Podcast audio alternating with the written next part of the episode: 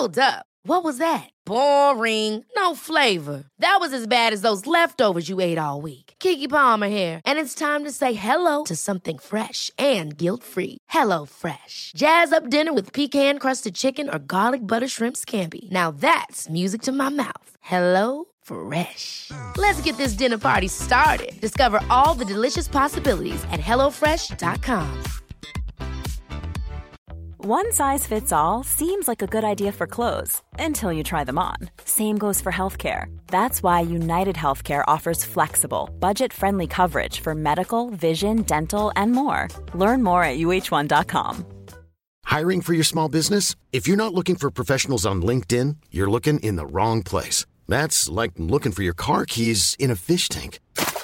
LinkedIn helps you hire professionals you can't find anywhere else, even those who aren't actively searching for a new job but might be open to the perfect role. In a given month, over 70% of LinkedIn users don't even visit other leading job sites. So start looking in the right place. With LinkedIn, you can hire professionals like a professional. Post your free job on linkedin.com slash people today.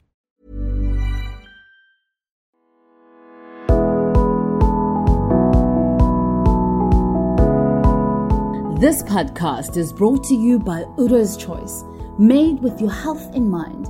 Health is your birthright and natural state.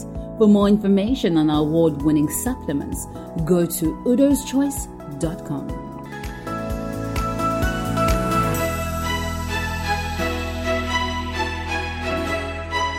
So, Prem, thank you once again. And I'm going to echo, I think, out of the 100 or so SMSs that came through, everyone, bar one, and I haven't been able to identify which person, said thank you, expressing their gratitude. So, thank you so much.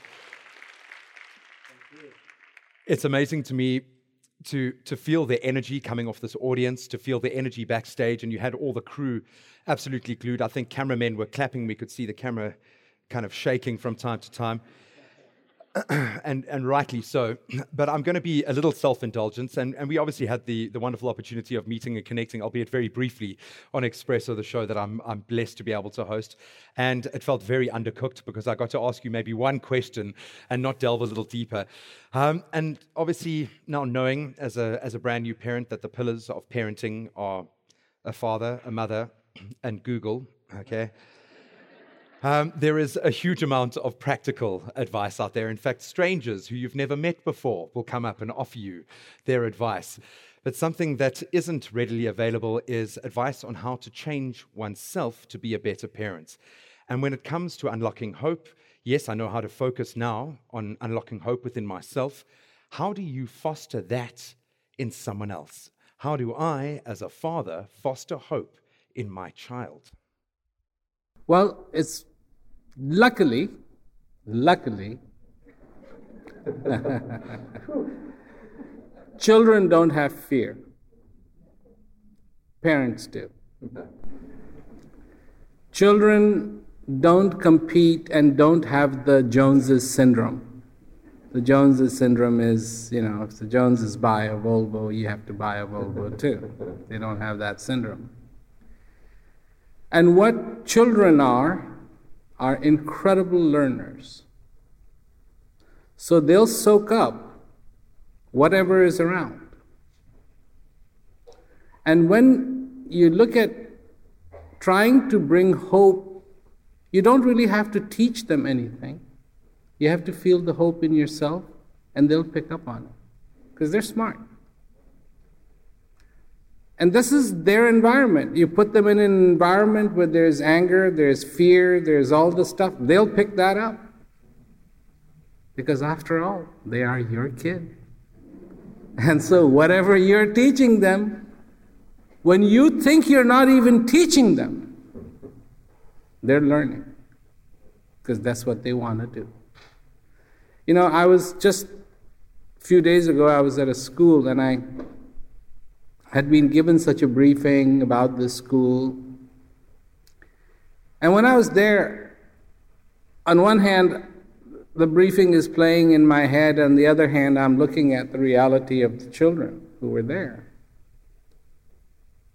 And I could see that they had such a purity in them that really you, if you let them be them and not try to shape them into something, convert them into something. And we do because we want our child to be a particular way. I mean, there's that saying, chip off the old block. and we, we're the old block, and we want that thing to look like us, act like us, wear clothes like us, and everyone except my girlfriend. Yes, yes, yes.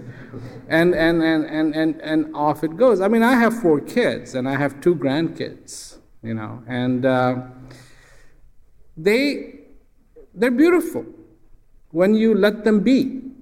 But when you try to shape them, change them, do this, do that, everything starts to backfire. But we don't learn from that. Parents are very, very scared of their children. Do you know that? Parents are. yeah. It's like. not just the nappies. And that's wrong. And that's wrong. There should be love, not fear. You know, where does this fear come to? It's like fear of failure. Oh, yeah, I don't want you to fail because if you fail, I fail. And again, you know, the hope really is the same thing. Don't be afraid to fail. Don't, you know, with uh, the, the dad, that was wrong. No, it wasn't wrong.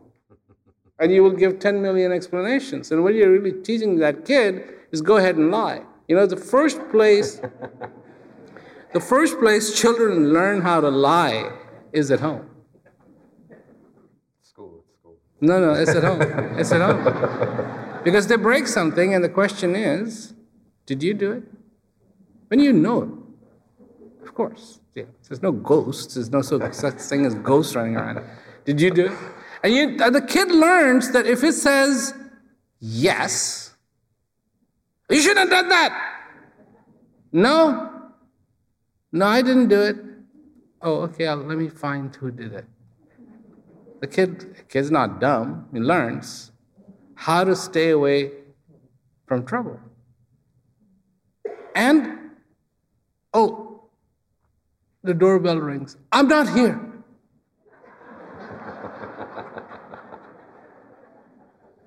I don't have the time. And then, the, you know, watching television. The kid's soaking up all this stuff. And so, really, if you want that kid to feel hope and, and, and you really don't have to teach, you just have to be. You know, there are certain things in life. A sun doesn't have to come and knock on somebody's door. I'm awake. I'm up. By the way, no, it, it just has to shine. There's a beautiful little story that there was a competition between the sun and wind once. They saw a traveler traveling on the road, and the competition was who's more powerful. So the sun said to the wind, you know, there's a traveler, and whoever can make the traveler take off their jacket is more powerful. So the wind said, I've got this one nailed. So the wind started blowing, and more the wind blew, the more he held on to his jacket, and more and more and more, and was like, oh, I gotta hold on to my jacket. But then it was the turn of the sun, and the sun just shone. And when it did, he took off his jacket. That's all you need to be. You need to be not the S O N to your S O N, but you need to be the S U N, the Son, to your child. Really, to everybody. You know, those people who are strong from inside, who come, who are not in fear, their company is appreciated by everyone. They're, they attract, they're attractive. But those people who come with fear and, oh my God, I don't know what's going to happen, that, they're like, oh no, not him again. And so that's, that's, that, these are natural laws, and I know it's true for everybody. Uh, it's not, and, and it's, it's across cultures too. You know, we like people who, who bring joy to us this is what they give, not all the problems of the world. So. Which is quite difficult at three in the morning, holding a dirty nappy. No, I love it. Our, our nappy changes because I can't feed the child. Changing the nappy is my quiet time. You know, it's my special time. It's going to get quite. I know he can't understand a word I'm saying. he's going to get a talking to tonight. uh, now, you talk about being attractive, and us generating this energy that is attractive to other people, but it has to start within oneself. And this next question, um, I think, as we were discussing which to take out of the, the multitude that came through, I think hit everyone backstage, and I think it's going to hit all of you.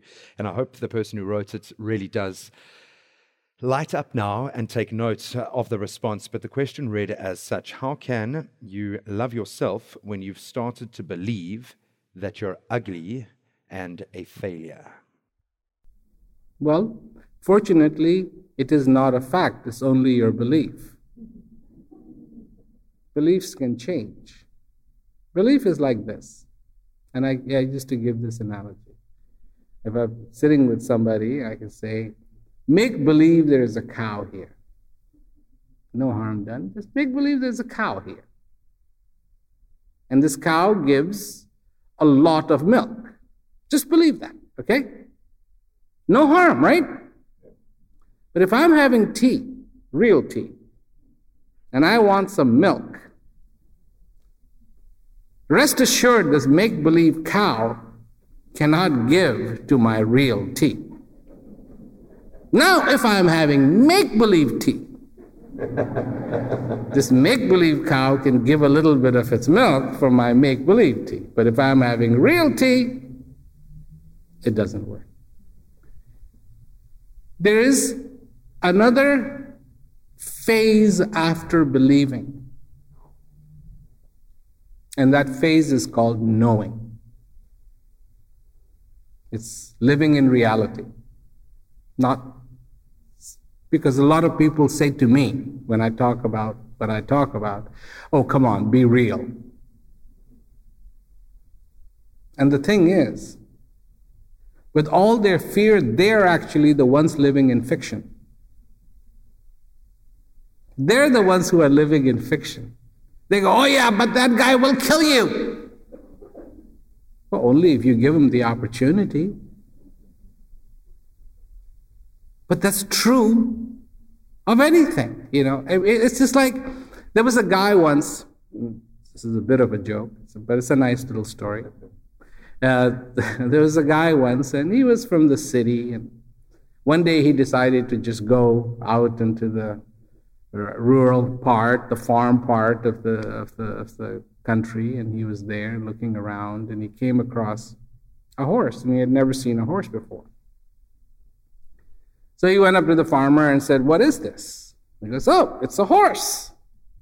And this guy, of course, was into sports cars and this and that. And it's like, wow, I've heard of a horse horsepower. This is like one horsepower. Wow, I gotta have this. This is unique. This is like none of my friends have anything like it. I gotta have it.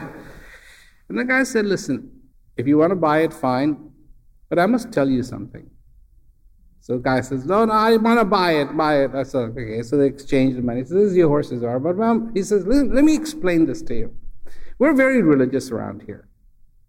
Very, very religious. So this horse has been trained that if you want this horse to get going, you say, thank you, God. And if you want this horse to stop, you say, Amen. And that's all you need to know. And the guy goes, Oh, that's easy. So he gets on the horse. Thank you, God. And the horse starts galloping. And the horse is galloping, and this guy's like, Wow, this is amazing. This is amazing. One horsepower going at it. He now realizes that this horse galloping away is, is, heading for this sheer cliff. And he's like, uh oh, how do you stop this thing? And he had forgotten and he's like, God make him stop, and God this, and God that, nothing, nothing, nothing, nothing, nothing, nothing, nothing. And he's getting closer and closer and closer. And now he's just like inches away. Inches away. And he goes, Amen. And the horse ah, comes to a stop. And I mean, he's just like almost off the cliff. And he just is so thankful.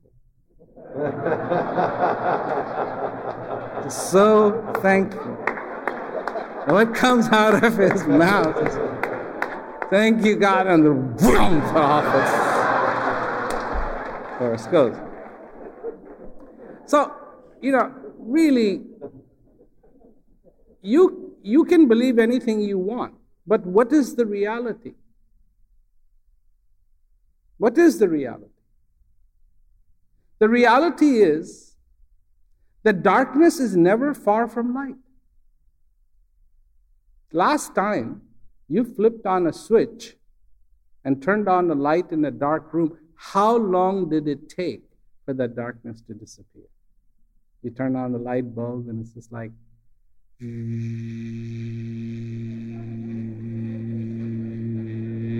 like, you know, a drain or like toilet flushing. No. Boom, boom. Darkness is never far away from light. Light is never far away from darkness.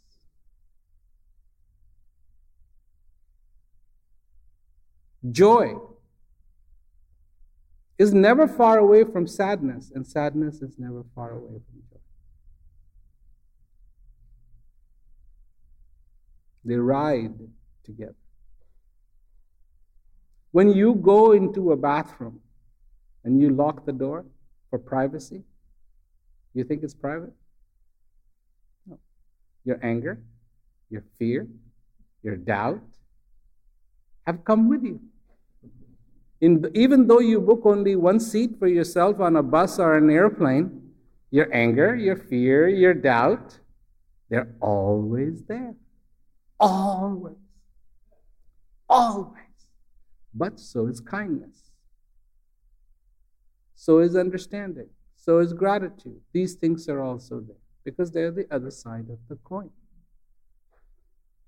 You need to know this that if you have only experienced your ugliness, then you haven't flipped the coin. You need to flip because the other side of that coin is incredible beauty. And what is the beauty? What is the beauty? Somebody who's symmetrically shaped, a star. What is the beauty? Because you know the reality of it is how many movie stars that are drop dead gorgeous spend hours sometimes looking at themselves in the mirror going, Oh my God, am I? Am I? You are the beholder. If you feel in you, see, I keep going back to this, and this is great question because this gives me more ammunition for my book. That's why you need to know yourself. Socrates said, Know thyself. You need to know yourself. Why do you need to know yourself? because that is when you will be able to experience the true beauty that you are. That's why you need to know yourself. There's a billion reasons, I think. 7.5 billion reasons on the face of this earth of why you should know yourself. Because if each one did, I think we would have a very different situation in this world. If the beauty that you conceive in your mind is beauty that is different than you truly are, see with the eyes, see the wonderment. The children, gorgeous they look at something incredible and they're in awe. In awe. And of course, the stupid parent going, That's the moon. They could care less. They got, they fell in love with the moon before the stupid dad said or stupid mom said, that's the moon. They saw the moon that doesn't have a name. And they loved it. That's beauty. And you have that beauty. Whatever other people tell you, you are worse than them because you, you constantly sit there and tell yourself, I'm not beautiful, I'm not beautiful, I'm not. This beauty will be gone one day. The same thing that people come and kiss, they'll be like, oh, no way. so it's not here. This is not the beauty part. The beauty part is here in your heart, in yourself. You know, I, I think I've seen that awe in my baby Jack's face as he stares up at me, and I can see he's looking at my face, and he can see it's it's pure joy, awe, and wonderment. And then I realize he's looking at the light fitting. and that, it could be a black and white pillow, and it's just as awe-inspiring to him. I think a big part of the that that journey to self, as we've discussed in the, uh, discussed in the past, and that getting to that point of seeing the beauty within you, a part of that has to be about forgiving yourself. And one of the questions that was posed is, if difficult, if forgiveness is difficult for you to begin with, forgiving someone else is hard enough. Turning it inward to the person that you know better than anyone else, the person that you probably judge more than anyone else, how do you forgive yourself? Well, that's that's wonderful question because that is so important to be able to forgive yourself. And let's just not even bring you and somebody else into the picture. Let's just talk about forgiveness, what forgiveness is. And a lot of people think forgiveness is granting license to mediocrity granting license to somebody's mistake. That is not forgiveness. Forgiveness is to sever the relationship with that action that is dragging you down. So now, whatever, you know, somebody did something to you that was terrible, and that happened a long time ago. But that person still has a clutch on you. They still have a clutch on you. Because every day that you wake up, perhaps that in a solitary moment, you curse that person. You think of that person. That person is still connected to you, and forgiveness is saying, no more. You will not have control over me. I want my life. I want my life back, and I do not authorize you any more to haunt me. That's what forgiveness is.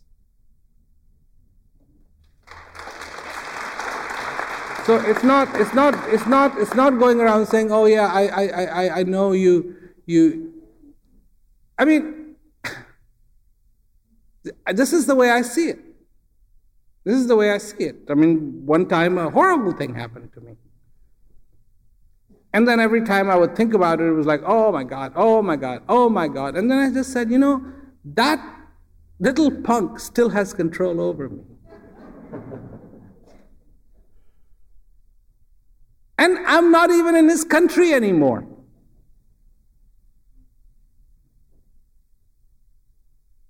And I'm not going to let him have control over me.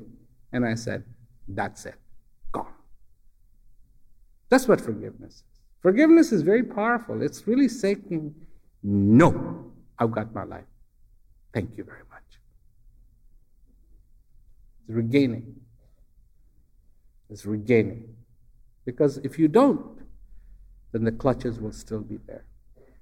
And, it, and what it does to you, what, what this clutching does to you, these, these claws that are buried inside of you, it, it, it infuriates you, it, it causes anger, it causes fear, it causes you to shut down, it causes you to stop moving forward, it stops appreciation. And, and, and, and, and you live in fear. You live in fear. And that person is gone, but the clutches are still there. And it's saying, no more. Thank you. And when you start to look forgiveness that way, it takes on a whole different meaning. Because, because up till now, it's, it's like, oh, oh I, I forgive you. You know, it's okay. Uh, you did this to me. It's like, but you know, there are, there are things that can happen to you in this life that if, if you are talking about acceptance of somebody's actions, it's not going to happen. It's just not going to happen. Because you cannot accept some of those actions. They're so heinous. You cannot. Yeah, South Africa. Well, but it's in India. It's in America. It's a human problem. It's a, and I know that in South Africa it is also there in a very big way. And every human being has to learn that you, you wouldn't, and I know the things that have happened here, unbelievable. I was here in the 70s when those things were happening. I remember reading the newspaper about how they found the body of this guy on the, on the, uh, on the street and he had come off one of the government buildings and he had no nails and he had no eyelids. And I'm like, oh my God. You know. And you cannot allow yourself to be a victim. You would some of the things you will never be able to say, oh yeah, I'm fine with that. But it's up to you whether you allow the talents of that person and that activity still to be gripping you. Because if you don't, then use the sword of forgiveness and free yourself. You move on. So that's how I see forgiveness. Not saying, oh, yeah, okay, you did this. Some of the actions are so heinous, and we see that. We see that happening so many places. You know, and just in the name of religion, things that are happening not too far away from here in the Middle East. I mean, the things that they're doing. I mean, what, what would it be like for that parent to watch their son being beheaded on television? And, excuse me? You know, and, and, and for what? For what? And how, if it was your child, if something happens to your child, it is not easy to say, oh, yeah, okay, I understand. I, I, go ahead. You know. No. But if that harm that that person brought is still continuing on, don't let it go more than it needs to. I'm done with you. Because this is another way to understand this is one day Buddha was walking and all these people were saying very bad things about him. So his disciple who was with him came back and he said, Buddha, all those people were doing terrible things, saying terrible things to you. Aren't you affected by that? And Buddha said, Okay, well, see this bowl? Whose bowl is it? It was Buddha's bowl. And he said, Yeah, this is your bowl. So then he took the bowl and he scooted it towards his disciple a little bit. He says, Whose bowl is it now? The disciple said, Still your bowl. He scooted it a little closer. Whose bowl is it now? Scooted it a little closer. Whose bowl is it now? Kept going like that, and finally he took the bowl and put it in his disciple's lap. He said, Whose bowl is it now? He says, Buddha, it's still your bowl. He said, Exactly. Exactly. I don't have to accept this. The day I do, it becomes my bowl. But if I don't, it's still theirs. And that's. You know, and I understand, I mean, sometimes these stories are easier said than actually translated into your life. But at least if you begin to chisel away, I mean, maybe the rope is so thick that you won't be able to cut it in one day. But at least you start severing it, start understanding the dynamics that you have the power to sever that rope. That this is what forgiveness means. But ultimately, one day, you will weaken that rope that it will it'll be severed. But you need to begin. You need to start understanding that. And anger, fear, if they are not tempered with the other reality of what is on the other side, you know, then they take the better of you instead of the goodness in you in you taking the better of you. And then and when the anger comes, what does it do? It shuts you down. It's absolutely, and then every time you become angry, you regret it. But then the problem with anger is you don't know when it came. It just, it's there. It's like, ah! And you react, and it's like, oh my God, I don't have to be angry. It's too late. Because whatever you practice the most, that's what you get good at. You know, and Practice, practice being yourself. But then there's a problem with that. That if you don't know yourself, how do you practice being yourself? so now it's back to Google. that point one. To Google. yeah. know yourself. I'm so glad that you've honed in on. You mentioned a couple of words there. The, the word victim came up so many times in so many questions, and how we move beyond feeling like a victim, which is very much a South African context. And as you've explained, I think an energy that's shared across the, the globe. But very much interlinked to that is anger, which almost seems a manifestation of that, a manifestation of not being able to forgive. Hone in on anger for me. That seems to be something that is so prevalent in South Africa at the moment. And now we can understand, rightfully so, when young children are being burnt, we must be angry. We must be absolutely beside ourselves. How do we handle it? How do we move through it? How do we move past it? What, where do we start when it comes to anger? Because I can tell you almost 50% of the questions that came through tonight started with, I am angry. Yeah. Well, the thing is, this is the problem with anger. If you don't want to be angry, if you don't want those ridiculous things to happen, you have to have a little bit of a foresight. The things that end up happening in this world. South Africa had an incredible dream. One day, apartheid will end. And I was here in the 70s when that dream was talked about. One day, apartheid will end, and South Africa will be heaven. Well, officially, one apartheid ended and another one waltzed in. But human beings do this. You know, there's supposed to be a Satan, there's supposed to be a devil that is supposed to do bad things to human beings. That Satan, right now, is ashamed of himself because of human beings have completely outdone him.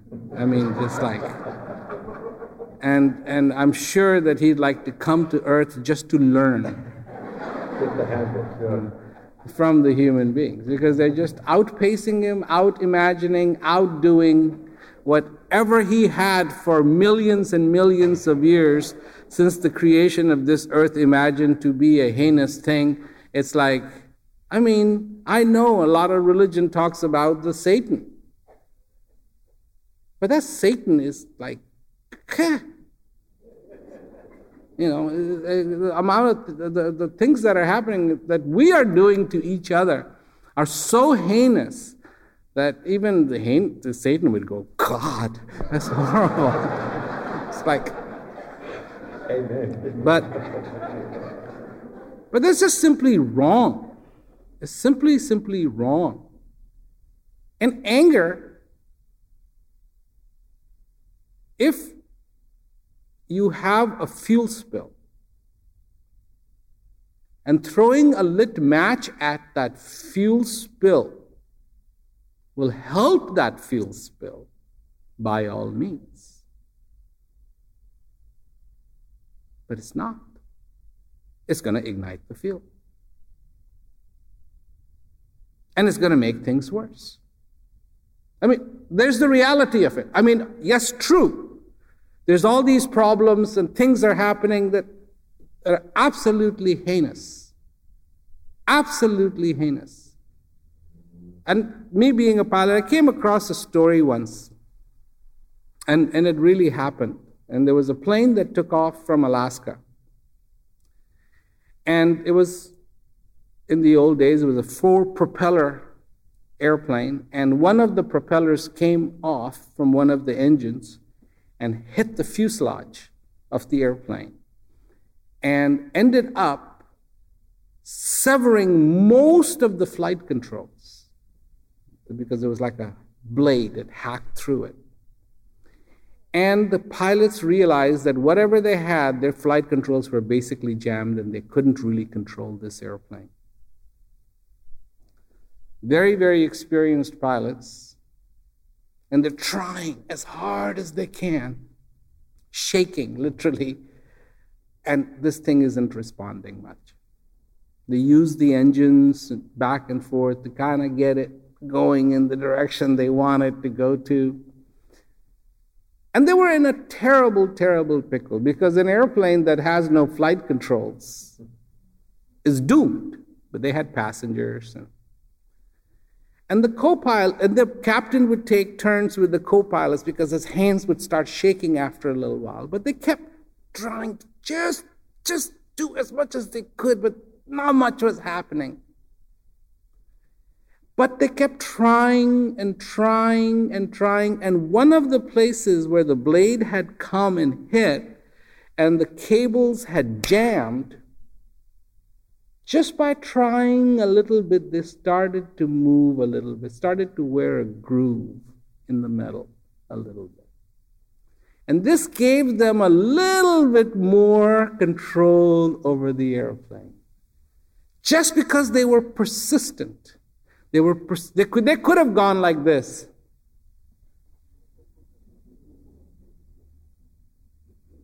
Because, you know, one of the famous jokes in aviation is, you know, uh, when you have that those kind of problems, just bend down. You know, they tell you to bend down, bend down and kiss your sweet goodbye. But they didn't. They kept at it. They kept at it and kept at it, and against all odds. And I mean, they had to come in again and again and line up. They had no flaps, they had no brakes, they had nothing. But they brought it down in one piece in one piece. And when finally it ran off the side of the runway, it was slow enough that nothing happened. And it came to a stop in the grass. Because they were persistent. In the face of utter failure, they kept at it. They kept at it. They kept at it. And they kept. I would not little your problem by comparing that to an airplane. But I do see a bit of wisdom in not giving up. When a mother is giving birth to a child, there comes a time when she goes, I can't. But she doesn't give up. And she keeps going. And that is strength. That is strength. Because you don't have other options. What other options do you have? Somebody has to keep trying. And be it the citizens of this country, that in the face of what is absolutely, absolutely, impossibly cruel and horrible. But the good has to keep trying. That's the victory. There's two kinds of victory. In one victory, you win, but somebody has to lose. But when the victory is of yourself, then you win and nobody has to lose. Nobody has to lose. And so, yes, in the face of all this horrible stuff, there is hope. And if we humans can dip so low as to do things like that, then we human can also climb so high as to make the difference to not let it happen. So it's up to us. At the end of the day, it's going to always come down. We play a part in it. We play a part in it. And we wait. How many, I mean, I shouldn't ask this question because I know what the answer is going to be. But I, I sincerely, sincerely, because my platform is humanity, I sincerely ask you to ask yourself one question. How many of you are waiting for the others to change?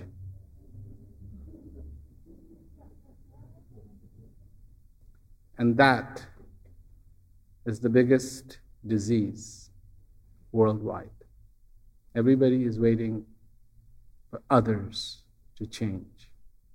No, you have to change. Whether others change or not, you change. And then they will see the change is good. There has been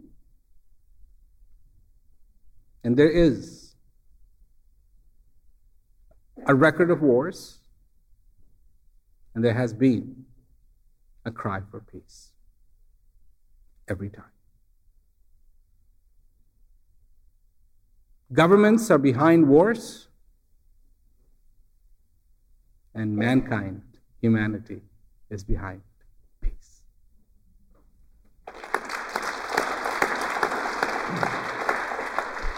Who will emerge victorious?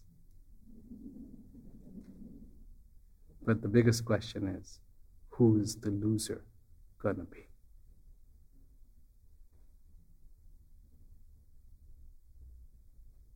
We are much smaller voice now. We don't have the power of these governments. They say one thing, they make themselves something else. I mean, it's like, it's crazy. They want to start a war, they'll start a war and they'll give it any explanation. And everybody will be like dumbfounded, and there's nothing you can do. And there's always an excuse. Always an excuse. Oh, yeah, but you know, how can I do that? How can I stop that? How can I do this? How can I do that? Because we're always waiting for somebody else to change before we will. Time has come to take ownership. Find peace in your life. Know yourself. That's the time. You want these things to stop? They can stop. They're not, this is not God at work. you know, this is not, oh yeah, it was his karma. Stupid explanations. This is the 50 year old talking. And we have all the explanations for everything. Oh, yeah, that happened because, oh, that happened because, that happened because. Why are people born poor? Oh, well, you know, that's their destiny, their, their karma, and that's why they're poor. And, and the, the, the, the incredible question why are some people born rich and some people born poor? You haven't watched childbirth. I have. Nobody's born poor, and nobody's born rich. Nobody. We're all born the same way a bloody, goopy, gooey, unrecognizable blue mess. totally butt naked, with not an ounce of shame.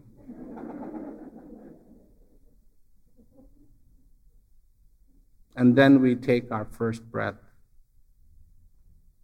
And when that breath is taken, the baby begins to change the color from the blue to pink. The placenta is given the instructions through the umbilical cord to stop pumping the blood, and slowly the blood starts to wane. And the baby is now on its own. What it learns, what the baby learns, how the baby acts, what the baby does. Now the baby's destiny slowly will be transferred to his hands, her hands. As that baby becomes bigger and bigger and bigger, it'll take on its destiny in its hands. How many of you disagree with that? That there's somebody else up there who controls the destiny. You're just a puppet. Because this is what we're taught. This, we didn't know this. We're taught this. Because it gives an explanation to all the unfortunate things. Oh, God works in mysterious ways. And we go, God works in mysterious ways. And I say, that's it? That's your explanation? He's mysterious? Now, why is God mysterious? Like George Carlin said, one thing God doesn't have for sure is money. Because he keeps asking for it. Wherever you go, India to anywhere, oh, God needs money, God needs money, give it. No. That through the nature has facilitated your being. And you have the destiny in your hand. But do you want to be? Where, what kind of South Africa do you want? You're going to have to make it that. You're going to have to make it that. It's not going to be put in on your lap.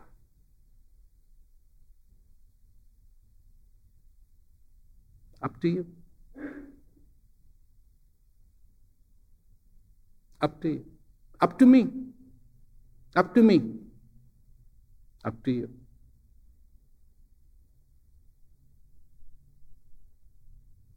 Four years of age, I saw that people could hear something, that I could make a change in their life at four years. So I started speaking to them about peace. I travel. It's not easy. Traveling is never easy because there's no pill for time zones. Lying in strange beds, losing sleep, and missing the family. I mean, I've got a grandson and he, he's so cute. I mean, when I was there, he was just at the verge of breaking the two bottom teeth. Now he has four. And he's just so cute. And he looks like his dad. And so I, I would love to be going gaga goo. I mean, he's just, he would, every time he see me and I'd say gaga goo to him, he'd start laughing, even if he was in the middle of crying. And his mama, his mother said one day, he said, Oh, you were just faking, weren't you? Because as I come out of my closet and I go, Oh, gaga goo goo. And he goes, "Ha ha ha ha," started laughing. But there is something I can do in this world. I can talk to people. And I can cause them to start thinking. Because we're not thinking. We're just doing. We're acting like robots. We've got the stupidest explanations going on. And this can't be We need to think. We need to take the ownership for our lives. And that's the only way. Because anger needs fear to survive. If you take away the fear, the anger will start waning. It drinks the blood. Anger drinks the blood of fear, of uncertainty. Take away its blood supply, and it'll start waning.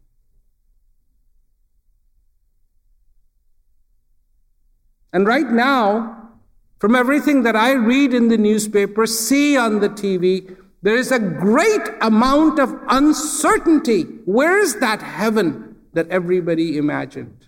Where is the future for the young ones? There's a great amount of uncertainty. And that uncertainty is giving rise to a great amount of fear. And that fear is giving rise to a great amount of anger. It's not, it's not by chance. It's all related. But you have the sword of knowledge, of wisdom, to cut the connection of that fear so that the anger can wane away. There's only one way you can take away darkness. You cannot get an empty bucket to take away darkness. An empty bucket to fill it with darkness and throw it out the window won't work. Sorry. There's only one way to take away the darkness, and that is bring on the light. I, I mean, it, it's, it's incredible because this is the continent this is the continent which gave birth to mankind. And today, on the same continent, things are happening to that mankind that are unimaginable. Unimaginable. Do I see hope? I see hope. And I saw hope when I went to that school. And they were little kids, so cute, little kids. And I saw hope in them. And you need to find some too. And you need to find the end of uncertainty end of that fear so you can find the end of anger. Well, I think we've run out of time. oh, unfortunately, and you'd be amazed at how many of the questions were answered it's just a, a, sharing of an incredible space. And I have to say, completely self indulgently, how much of my own life's questions have been answered over the last hour and a half. Thank you so much. I'm sure your grandson is cute. My boy is probably just a little bit cuter, just a little bit. But he is now going to step into a world that I now know from deep within myself will be filled with more hope because I am filled with hope. You've helped me to unlock hope tonight. You have I can feel of this audience helped them to unlock hope tonight. And so I hope you've received some of that love from us as well. What an absolute pleasure and a privilege. Thank you. Thank you so much. Ladies and gentlemen, Thanks for listening to today's podcast, courtesy of the Timeless Today app. If you want to learn more about what Prem Rawat talks about, he offers a practical online course called Peak to help you understand and experience personal peace, go to premrawat.com, that's R A W A T, and click on Peak. Prem's book, Hear Yourself How to Find Peace in a Noisy World, published by HarperCollins, is now available. For further information, go to hearyourselfbook.com. If you have any questions for Prem Rawat about his new book or Life's Essentials podcast, please email us at lifeessentials with Prem Rawat at gmail.com.